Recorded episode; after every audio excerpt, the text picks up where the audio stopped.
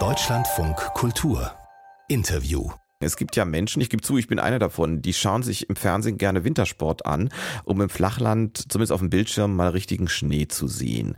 Da hat denn doch die Vier-Schanzentournee, die gestern zu Ende gegangen ist, recht wenig Spaß gemacht. Sportlich auch nicht aus deutscher Sicht, aber darum soll es jetzt nicht gehen. Man sah nur rund um die mit Kunstschnee bedeckten Schanzen sehr, sehr viel Grün. Das sah so nach richtigem Wintersportgefühl nicht aus. Und das ist ja auch kein Wunder an Anbetracht des Klimawandels. Und das betrifft natürlich nicht nur Profisport, das betrifft Wintersportgebiete permanent. Und über Klimawandel und Schneemangel reden wir deshalb jetzt mit Ulrike Pröbstel-Heider. Sie ist Professorin für Landschaftsentwicklung, Freizeit und Tourismus an der Universität für Bodenkultur Wien. Und sie nutzt ihren Urlaub gerade nicht für Wintersport, was eigentlich nicht klimabedingt ist, sondern um ihr 2016 erschienenes Buch Kunst, Schnee und Umwelt, Entwicklung und Auswirkungen der technischen Beschneiung zu überarbeiten. Schönen guten Morgen, Frau Prübsleider. guten Morgen.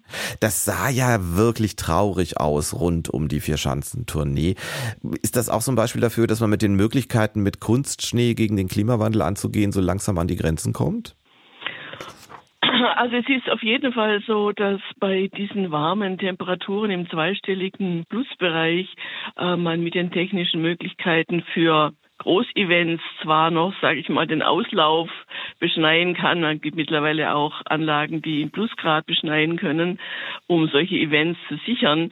Aber für Publikumsverkehr ist das keine Alternative. Also wenn, wenn, da hat man wirklich Schwierigkeiten. Wenn mit solchen Anlagen gearbeitet wird, gibt es ja neben den Problemen für die Umwelt, über die wir gleich sprechen, auch das Problem, gut, die brauchen logischerweise Wasser, die brauchen aber auch sehr, sehr viel Energie.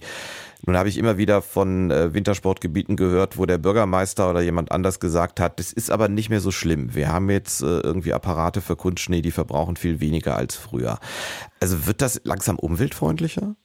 Ja, das ist richtig. Also die Maschinen werden leiser und auch sparsamer. Trotzdem ist der Energieverbrauch ein, ein wichtiges Thema. Viele Seilbahnen haben mittlerweile Verträge, dass sie Ökostrom bekommen können, was ihre Bilanz insgesamt besser macht.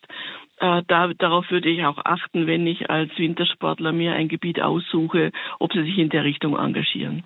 Dann könnte man als Laie denken, wenn Schnee auf dem Fußboden liegt, das stört ja den Fußboden nicht, äh, egal ob der echt ist oder künstlich. Ist das der Natur egal, wenn wir sie künstlich mit Schnee erfreuen?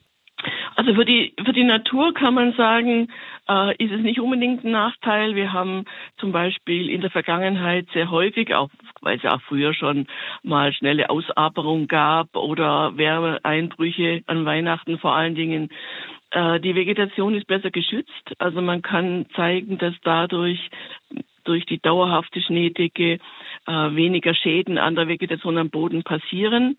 Auf der anderen Seite ist natürlich bei, bei solchen Temperaturen äh, die Möglichkeit, eine dicke Kunstschneedecke herzustellen, begrenzt. Das passiert meistens zu Beginn der Saison schon und die anderen Auswirkungen, also ob zum Beispiel Wassererosion eintritt, hängt davon ab, wie gut die Vegetationsdecke geschlossen ist. Also wir beobachten eigentlich eher Probleme, die sich aus der Herstellung der Piste ergeben oder aus dem Sommerbetrieb, das heißt, wie intensiv beweidet und ähm, was kommt an Zusatznutzung noch obendrauf. Das entscheidet eigentlich eher über die ökologische Qualität von Pisten, weniger die Beschneiung. Aber ist es denn realistisch, Wintersportgebiete, sagen wir mal in Deutschland, Österreich und der Schweiz, in denen es immer wärmer wird, so künstlich zu beschneien, dass die Tourismus haben können wie vor 10, 20 Jahren?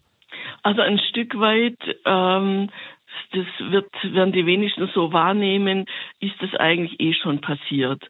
Das heißt also, die Skigebiete beschneien unabhängig von natürlicher, äh, natürlichem Schneefall zu Beginn, also möglichst um termingerecht um Weihnachten herum starten zu können mit dem Skibetrieb. Und auch jetzt könnten Sie in Österreich sehr gut Skifahren, denn ähm, die die Grundlagen sind in den kalten Nächten im Dezember geschaffen worden. Das heißt, und der technische Schnee bleibt relativ gut liegen, verträgt auch ein bisschen Regen, lässt sich ähm, sehr viel besser halten, in Anführungszeichen, als der natürliche. Also diese Entwicklung sozusagen äh, von basierend auf natürlichen Verhältnissen, die haben wir eigentlich schon vor über zehn Jahren verlassen. Was was für den Skifahrer nicht so sichtbar war, weil die umliegende Landschaft eben noch diese Überzuckerung oder diesen äh, zusätzlichen Schnee hatte und dann ist das eigentlich nicht aufgefallen. Jetzt, wo diese natürliche Schnee in der Umgebung wegfällt, wird diese Abhängigkeit von der Technik eben auch für jeden, jeder Mann, jede Frau sichtbar. Ich muss zugeben, wenn ich jetzt in so einem Gebiet bin und stelle mir jetzt vor, äh, die eigentliche Skipiste hat Schnee, aber alles drumherum nicht. Das fände ich eigentlich, was die Urlaubsqualität angeht, fast noch schlimmer, als wenn gar kein Schnee da ist. Ja, viele wollen ihren Sport ausüben und wie das wahrgenommen wird, hängt von, den, von der Motivation ab. Also auch generell, wie, wie damit umgegangen wird. Wenn das so ist, dass da vielleicht äh, kleinere Kinder ein bisschen fahren lernen sollen, die Eltern aber mehr Richtung Wellness tendieren, dann ist das alles sozusagen tolerabel. Wenn jemand aber wirklich Skifahren möchte, dann haben wir gesehen, äh, geht er in schneesichere Gebiete, fährt weiter, geht mehr in die Hochlagen.